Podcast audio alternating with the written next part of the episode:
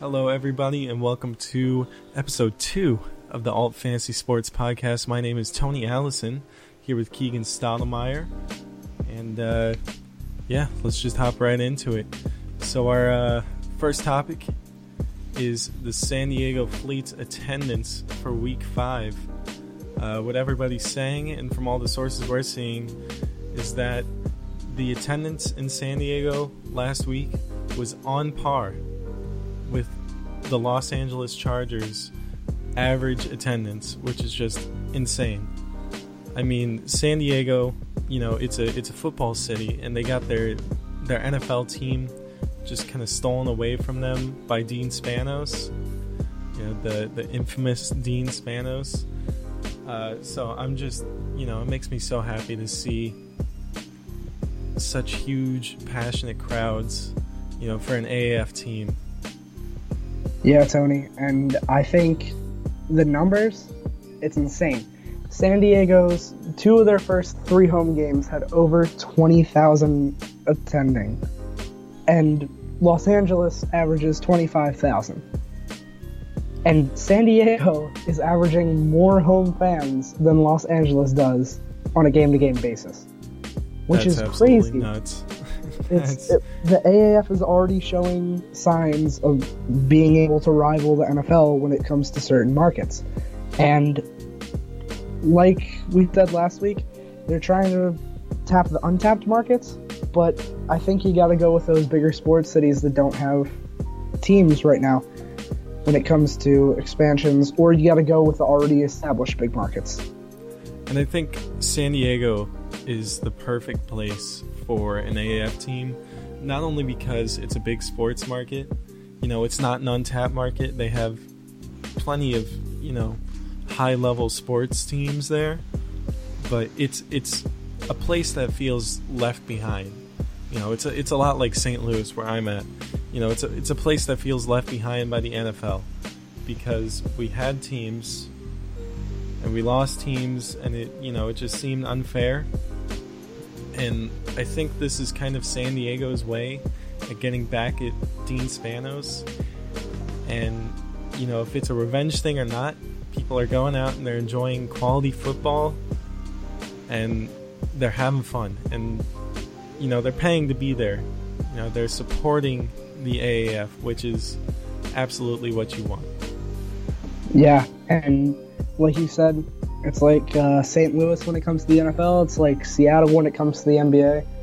It's like so many other places, like Baltimore for that couple years when they didn't have an NFL team. hmm So, yeah, clearly it's working for the AAF. Absolutely.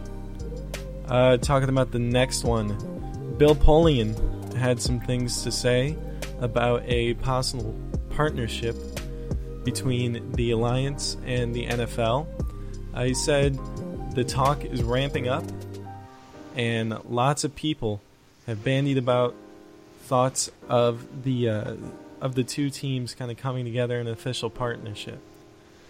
Uh, the idea kind of would be for NFL teams to assign their third string quarterback and uh, other players from the bottom half of their roster, roster and like their uh, God, what was I trying to say? Practice squad players down to the uh, down to the AAF where there are already established pro football and college football coaches, and I think this is absolutely the right direction to go.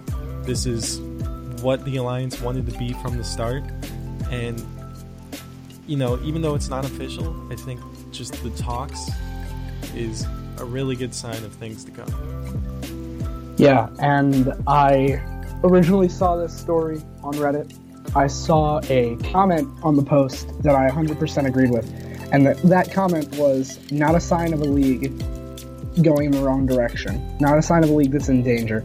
And with all the people worrying when, when uh, uh, Tom Dundon stepped in with the $250 million investment, with everybody freaking out about that and saying, oh no, the AAF was in need of money in week two. Not a good sign. This league is to be gone after the first year. It was very similar to the way that power rankings were working after week three and week four for the Commanders, and right now for the Hot Shots. All very reactionary thoughts from the AAF fan base, and that's not a great thing to see when it comes to your league's fan base. But it is a really good step in the right direction from uh, that Polian is saying that the AAF and NFL have had these informal talks. And I think that the AAF could be a really good version of like the NBA's G League for the NFL. Absolutely. Uh, some more stuff from Bill Polian. He was talking more about Johnny Manziel. We went over that whole situation last week. Uh, and apparently, a deal is uh, 50% done, according to Bill Polian. Uh, he said he doesn't intend to comment on anything on Johnny personally uh, because of legal reasons.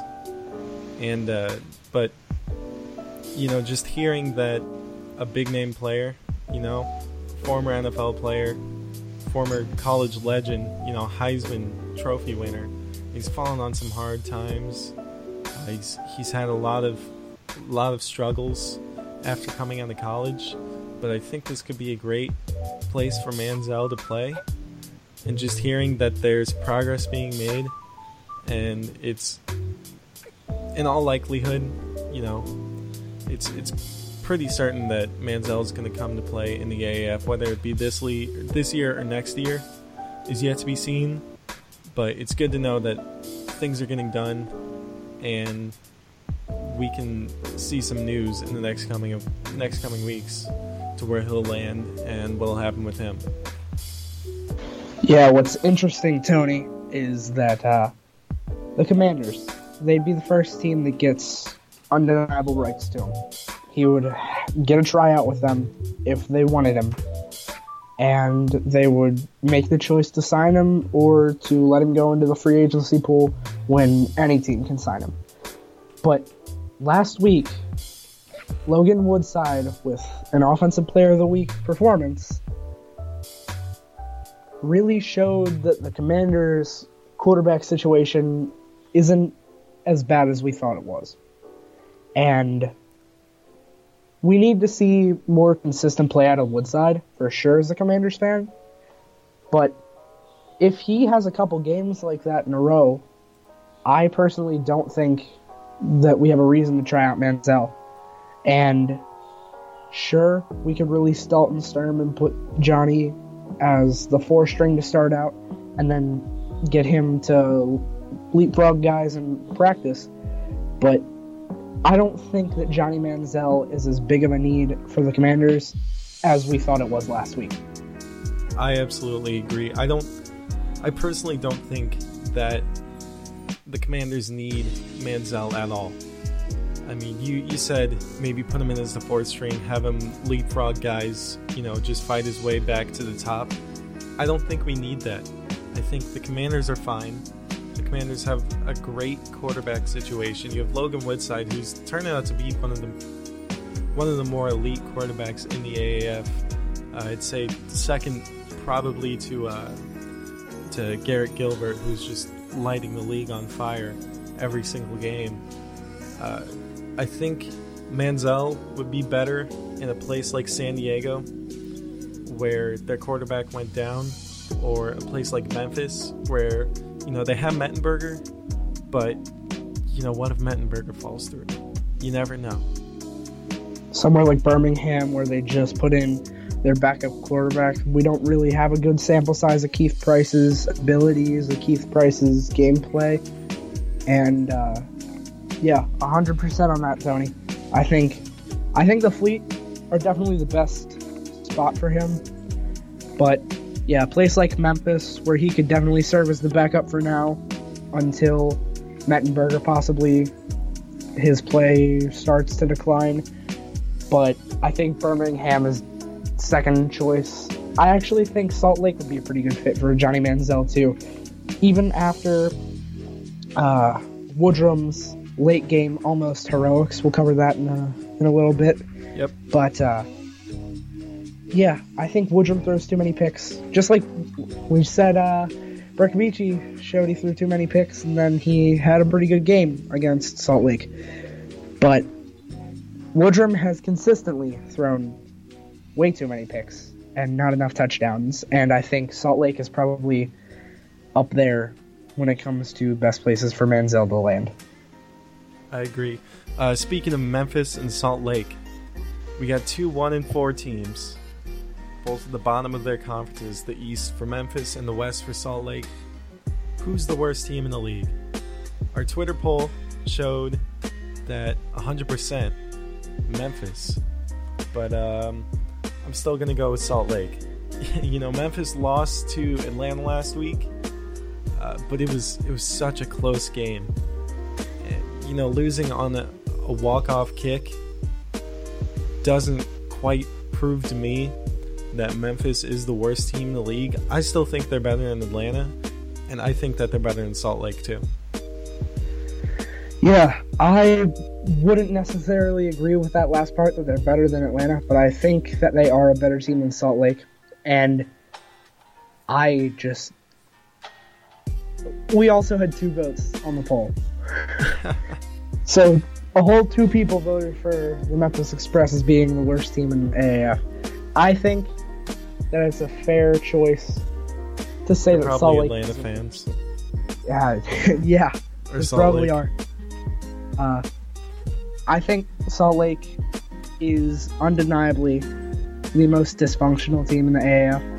I think if if Hackenberg was still starting, then Memphis would be 0 5, and we would have to give them the title of dumpster fire. I agree. Yeah. I think that right now, uh, it's it's Salt Lake. They just fall apart in the fourth quarter, so so badly. Except for last week, when they got their whole team together in the fourth quarter, and then it still wasn't enough. I agree. You know, Salt Lake and Memphis have both had flashes of greatness and, you know, flashes of a really good upside for two teams that are really, you know, just kind of they're failing every single test that's thrown at them so far. And you know, it's it's sad to see some of these guys fail, but as an organization, you have to look at it in a positive way and you have to think not why are we losing it's how can we get better and i i don't think salt lake is doing that. Memphis is making moves and they're you know they're grinding every week to try and get better. I think Most salt of their lake moves involve releasing wide receivers at the moment, but you know Yeah. you gotta do what you gotta do. But salt lake is just kind of they seem complacent with where they are. You know they don't seem like they want to be contenders. Like san diego who we who we all thought you know after the first couple of weeks they weren't going to be as good as they are now uh, especially after philip nelson got hurt uh, they're just you know they're they seem like they're comfortable with being the worst and I don't think that's a good mindset to have, especially for players and coaches who are trying to make it back to a higher level. So, yeah, I'd say Salt Lake is the worst. Not 100% because of their play, more so because of what seems to be their mentality and just watching them go out every single week, not seeming like they're motivated to win. Yeah, and especially with now Branden Oliver and Matt Asiata on IR, their only offensive weapon they have is out, outside of Joe Buono. It's Nick Truesdell, and he's a tight end. He can only do so much on his own, and that was shown late game last week. We saw Truesdell make an amazing effort to score a touchdown against the Fleet, and I I don't think Woodrum is a very good quarterback. I think that Woodrum was the easily the most overrated quarterback before this season. People were projecting him to be the best quarterback in the AAF.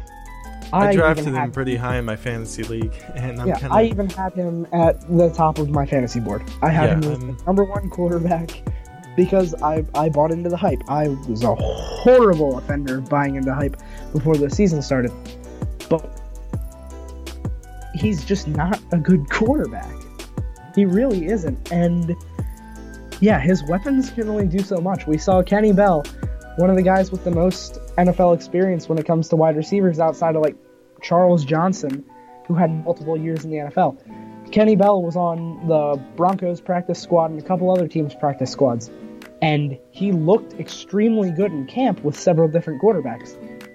He has done almost nothing with Woodrum at his quarterback.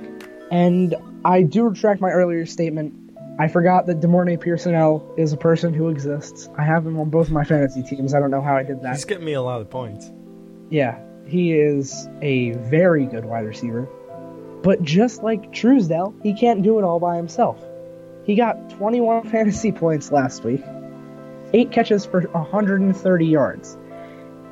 He converted 8 catches for 130. Couldn't get a touchdown because he was stopped like 6 yards short of the goal on uh, one of Salt Lake's first good drives in the fourth quarter. But Woodrum is just not a good quarterback. Like I keep saying, he's not the answer for Salt Lake. Salt Lake needs to put in Austin Allen again, see how that goes. That's my personal opinion. I think at this point in the season, the teams that are sitting in the kind of the dumpster of the league, I think it's just kind of it's it's time to experiment. It's time to just try try stuff out. You know, figure out if something works. You know, you put Austin Allen in for a week or two, maybe it doesn't work out. I mean, you're not in any worse position than you were already. You know, the upside is that you win a couple games. Uh, the downside is that you stay last in the league. So I think, you know, if Salt Lake is going to be complacent like this, I think they might as well just try things out. Yeah, uh, it's just it's not working. It's doing the opposite of working right now for Salt Lake, and they need to change things up when it comes to their quarterback. They have a solid defensive front, but defensive line, wide rec- one wide receiver and one tight end can't carry your team. Absolutely. All right, let's move on. Uh, can Orlando be stopped? For the second week in a row, we talked about this. Orlando going out and winning again. You can't stop them. You can't do anything against them. They'll just, you know, their defense is great. Their offense, best in the league, easily. Even their special teams is good. I mean, you know, what what can you do to beat them? Well, I I don't think there is anything you can do to beat them right now. They they nothing has changed since last week. They look like far and away the best team in the AAF. They look like the championship is theirs at this point. point, and whoever they play in the West is not really going to have a chance to beat them unless some injuries happen and decimate Orlando's offense. Or if San Antonio or San Diego just gets really, really good all of a sudden for absolutely no reason. I agree.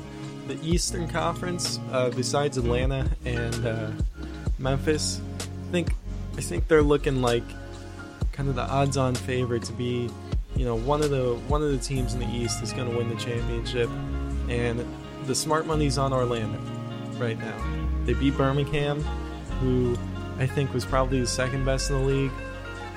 Maybe, maybe not. You know, there's a little bit of arguing to do that to do there with uh, San Antonio, I think. But uh, you can't stop Orlando. Yeah, they are a monster on offense, and Keith Reaser looks like a defensive player of the year at corner. They are just, it's an insanely good team that Orlando has. And speaking of Birmingham and San Antonio, are they legit, Tony? Um, I think they are. I think San Antonio more so. I think they're just the more complete club right now. Uh, they're playing good offense. They're playing decent defense, and uh, I think the offense is something that Birmingham doesn't have. Their defense is really, really good. Maybe one of the best in the league, but their offense just kind of seems impotent right now, especially with Luis Perez being benched for Keith Price. You know, they besides Trent Richardson, their offense just kind of it, it seems stale.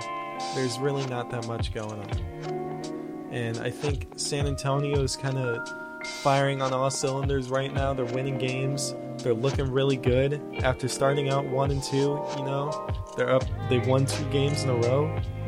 I think that San Antonio is the better team, but I still think that Birmingham is a legitimate contender for the championship.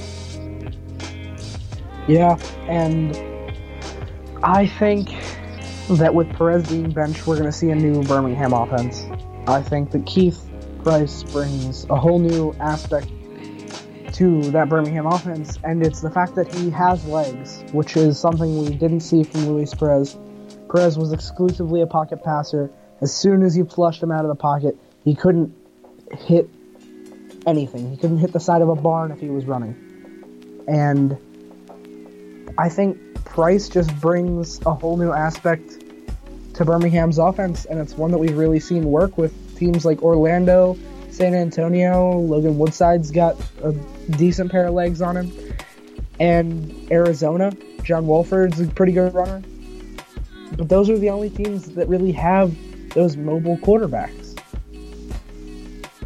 Yeah, I think you know Luis Perez was uh, was one of the guys that I really hyped up at the beginning of the season. He was probably, I would say, my MVP for the year before the season started, uh, just because of, you know, despite his, uh, despite some of his stats, you know, I just liked him as a guy. you know, his story and his, uh, what was he gonna say? You know, his his journey to professional football was just so inspiring, and I wanted to see him succeed, and I thought he was to succeed, and it, you know, it really just sucks to uh, to see something like this happen to him. I hope that he rebounds, and I hope that he finds another opportunity. But right now, I think benching him is the is the right way to go. Yeah, and I don't think Perez really has a spot in that offense because clearly Birmingham loves to run the ball as we've seen with Trent Richardson, even though he's only averaging, I think, 2.7 yards a carry right now, it's still under three. I know that. And even with him only averaging that many yards per carry, they're still giving him upwards of 20 carries a game. They're still running the ball with other running backs like Brandon Ross.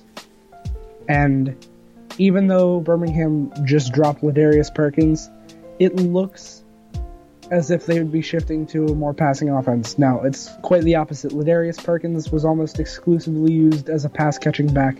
Didn't have much production, but honestly, I think it was a bad move because I think Keith Price is a better passer when it comes to throwing on the run, which is really where you got to use a running back.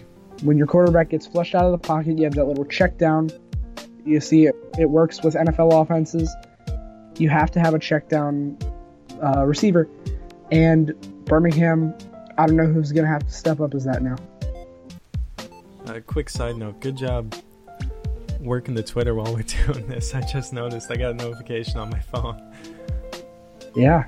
Uh, go check out our Twitter at AltFS Podcast and uh, check out my Twitter at uh, K Stottlemyre AAF.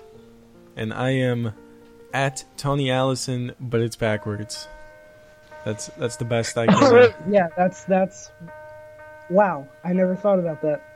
Yep, that's I was what just like, Wow, this is a really quirky username. no, it's just my name backwards. Anyway, uh, moving on to our next topic, our halfway season grades, rated A through F. You know, just like you were in school. Uh, let's start with the East. Now, on top of the East is Orlando right now. They're in an automatic A plus. Uh, they're undefeated. They look like they're unbeatable. You know, unless something crazy happens.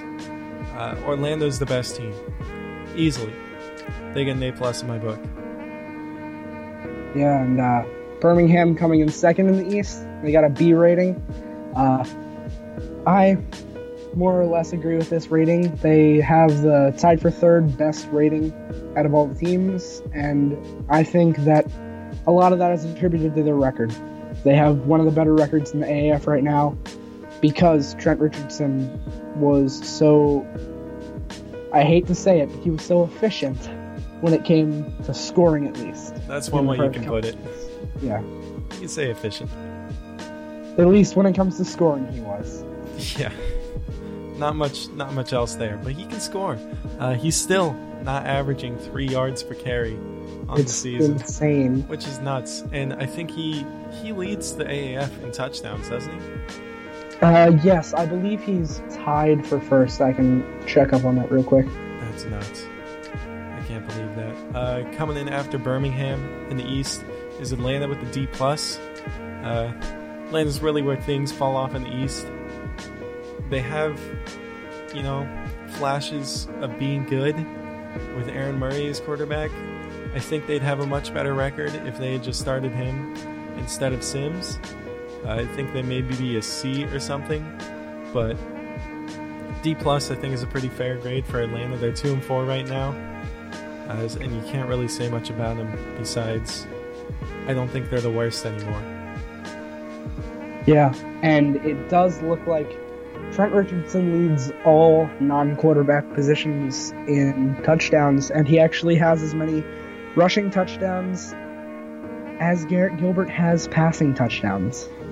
That's insane. That's Yeah. insane. He's carrying has- Birmingham on his back.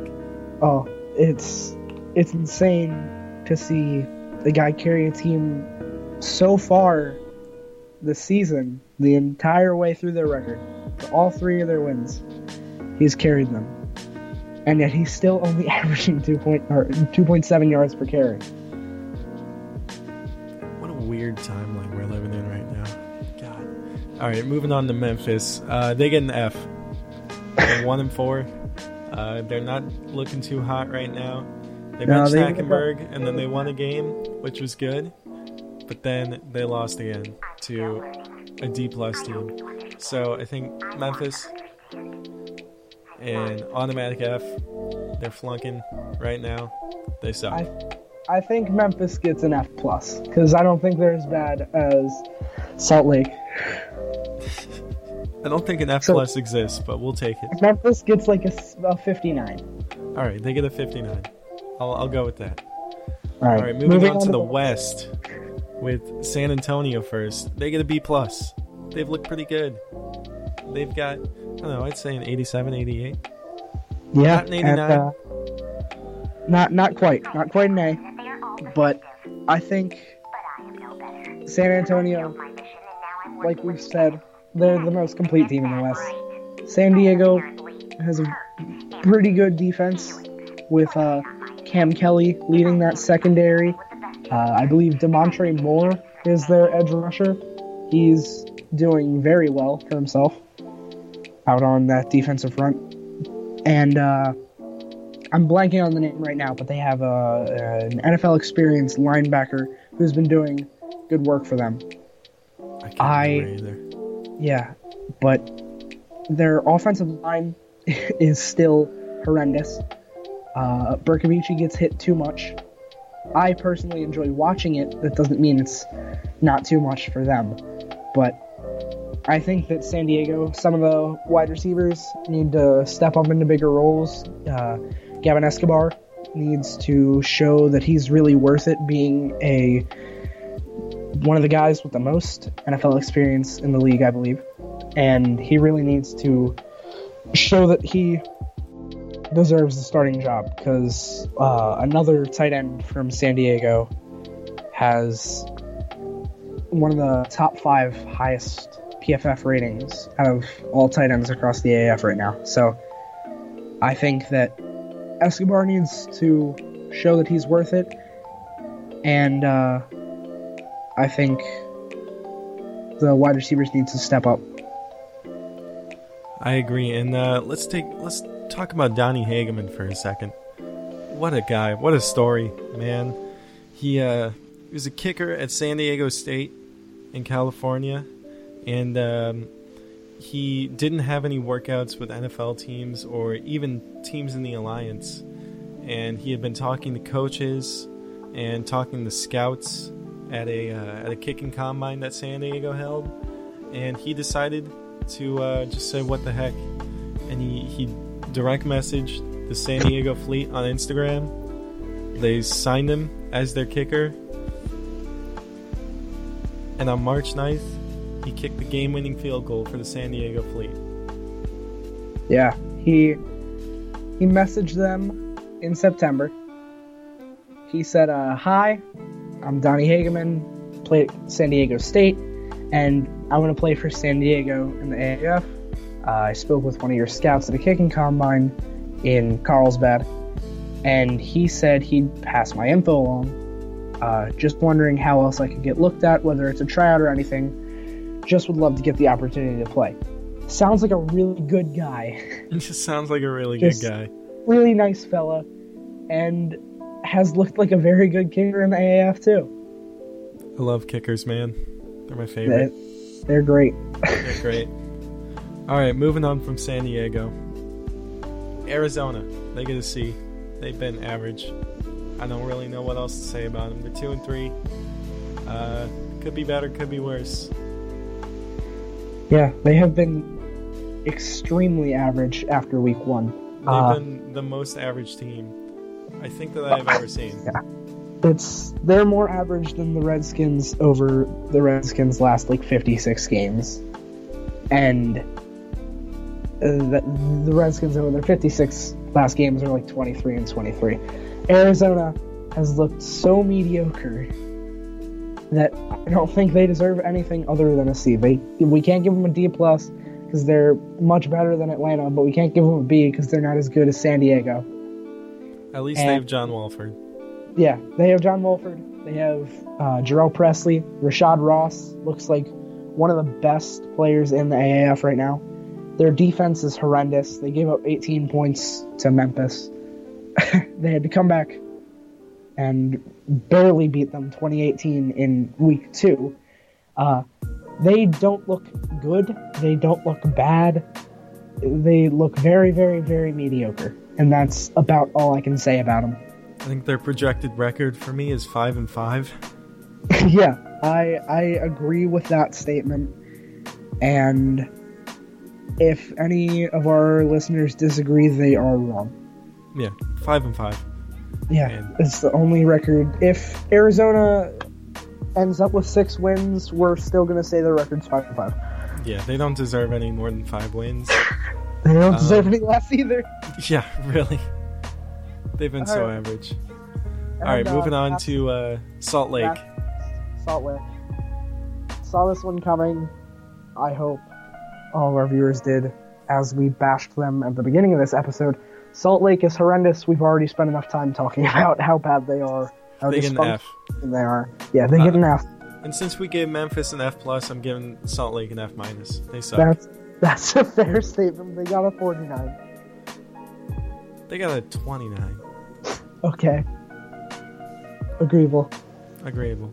All right. Uh, so noting all those mid-season grades, let's talk about the playoffs. I know we're only halfway through the season. Seems like it's too early to talk about the playoffs, but just very quickly, who are your four teams making the playoffs? Uh, I got Orlando and uh, Birmingham in the East.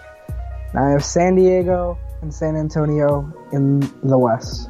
I think that's about the safest pick you can possibly make. Yeah, Uh, and I'm gonna agree with you, except maybe, maybe if Salt or if uh, San Diego loses out, Arizona's making the playoffs at five and five. yeah, at five and five. Uh, that would be quite the feat for Arizona to do, and I think that would probably make this year for me. It would just make the whole year. I would be extremely satisfied with the results of this AAF season if San Diego loses out. One, because I. That's my least favorite team in the AAF. Gotta say it. San Diego, my least favorite team, biggest rival to San Antonio. I don't like them. So seeing them lose out would make me extremely happy. But I gotta say, seeing Arizona make the playoffs at five and five, that would be a dream come true. That'd be that'd be something, all right. That'd be as good as when Denver made the playoffs at eight and eight. Or uh, So, who, who's the Seahawks made the playoffs at seven and nine a uh, couple years here- back? uh, Pretty sure NFL worst records to make playoffs. We'll go Pretty to sure that. the Seahawks made the playoffs at seventy nine or at seven and nine. Oh, I got 404. That's nice. Yep, 2010. I think they uh I think they won a playoff game too. Yeah. They won the wild card round against the Saints. Uh, the 1982 Cleveland Browns made the playoffs at four and five. That was a lockout season. Nice. Uh, the Lions also made the playoffs that year at four and five. Uh, Seahawks made it in 2010 at seven and nine, and those are, I believe, the only teams to make it with losing records. I think Arizona is the equivalent of that. Yeah, As long as San Diego loses out, which it's a possibility. it's unlikely, but it is a possibility. It's a possibility. All right, uh, going from playoff predictions to power rankings. Got Orlando, San Antonio, San Diego, Birmingham, Atlanta, Arizona, Memphis, and Salt Lake. Yeah, I think that's the consensus power ranking right now. I have seen people put San Diego above San Antonio. I I don't agree. I can I can see where you're coming from, but I don't agree. The way San Antonio has been playing these past couple weeks, honestly, the defense has been dominant until the second half of that Arizona game, and uh, the offense looked extremely good the first half of last week. Once again, that side of the ball looked like a different team in the second half. They got complacent because they were ahead by 26 points but uh, I think that San Antonio just has more momentum, and that's what power rankings are about. San Antonio is coming off an interconference win. Uh, they beat the second best team in the East in Birmingham. Neither of which, uh, or San Diego is coming off an interconference win, but they haven't really played anyone real outside of the West.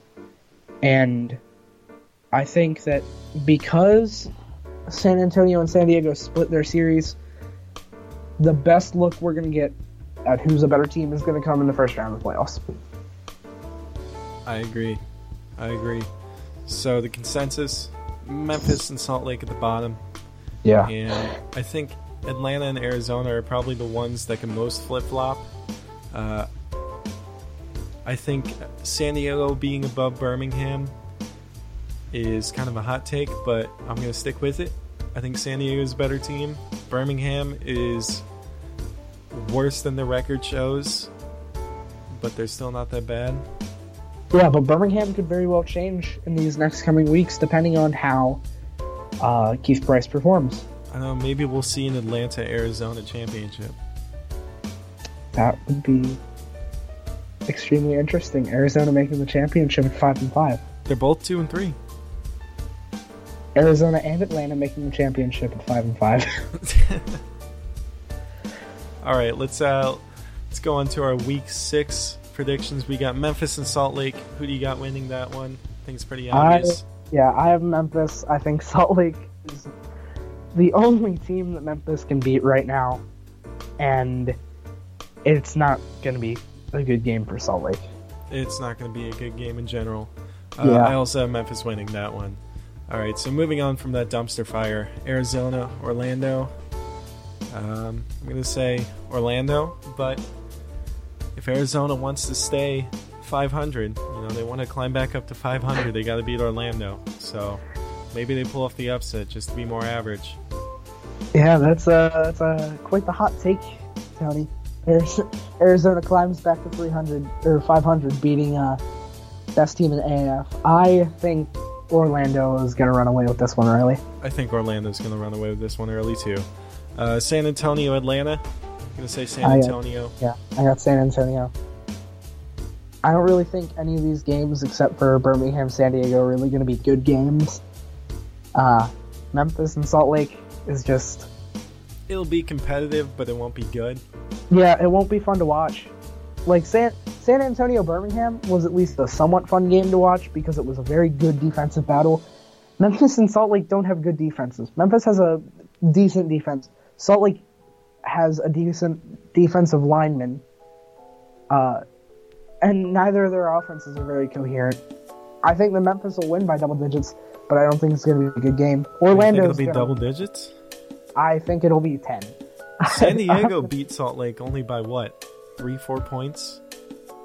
Yeah, but I, I think Salt Lake. San falls, Diego's way better than Memphis. So. I think Salt Lake falls apart in the fourth quarter again, and Memphis scores twenty, and they win twenty to ten.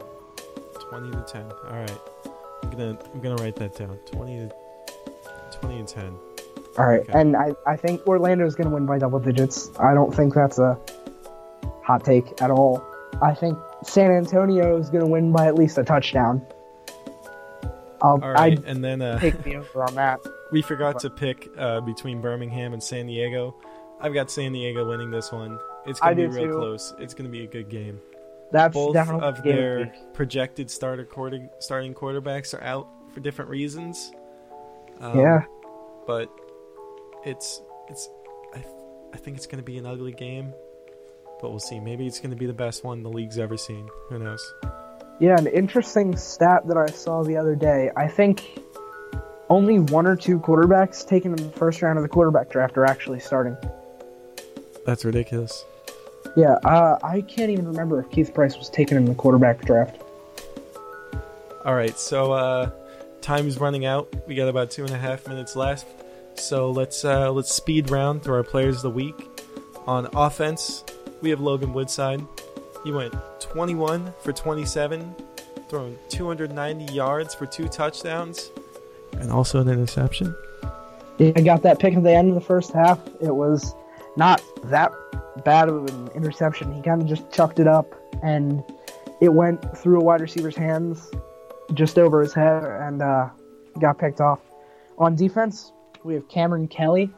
Uh, quarterback turned wide receiver turned cornerback for the San Diego Fleet. He played quarterback in high school. Uh, can't remember how many times they mentioned that on the broadcast, but it was quite a few. Uh, he had he five throw, tackles. Guys. He can yeah, throw. He, he can throw. He can receive. He can defend. He can do anything on the field. And they decided to put him in the least skill position out of all three. He had five tackles, four pass pass defense, three interceptions and a touchdown. Three interceptions on Josh Woodrum, one for a pick late in the game. Just a dynamite performance by Cam Kelly. Against a dynamite quarterback, I might add. Uh, on yeah. special teams, we got Younghoe Koo. That's how you say his name, I think. Uh, he's perfect. 11 for 11 on the season. And he had the walk-off kick against Memphis, which hurt my heart a little bit. But you know what? Good for him. I love kickers. Yeah, and I think I think we have a little bit of a kicker controversy here because my personal pick for uh, special teams player of the week, Donny Hageman, walk off kick against Salt Lake, 44 yarder in uh, some some windy conditions. I believe he had a couple kicks earlier in the game. Don't quote me on that one, but uh, yeah, my personal pick. Looked good throughout the season, but it is player of the week. All right, and that's all we got time for, folks. Make sure to follow us on Twitter and on YouTube, Spreaker, Anchor, Spotify. You know where to find us. I'm Tony Allison. That's Keegan Stottlemyre. Jesus. Keegan Stottlemyre. we'll see you next week.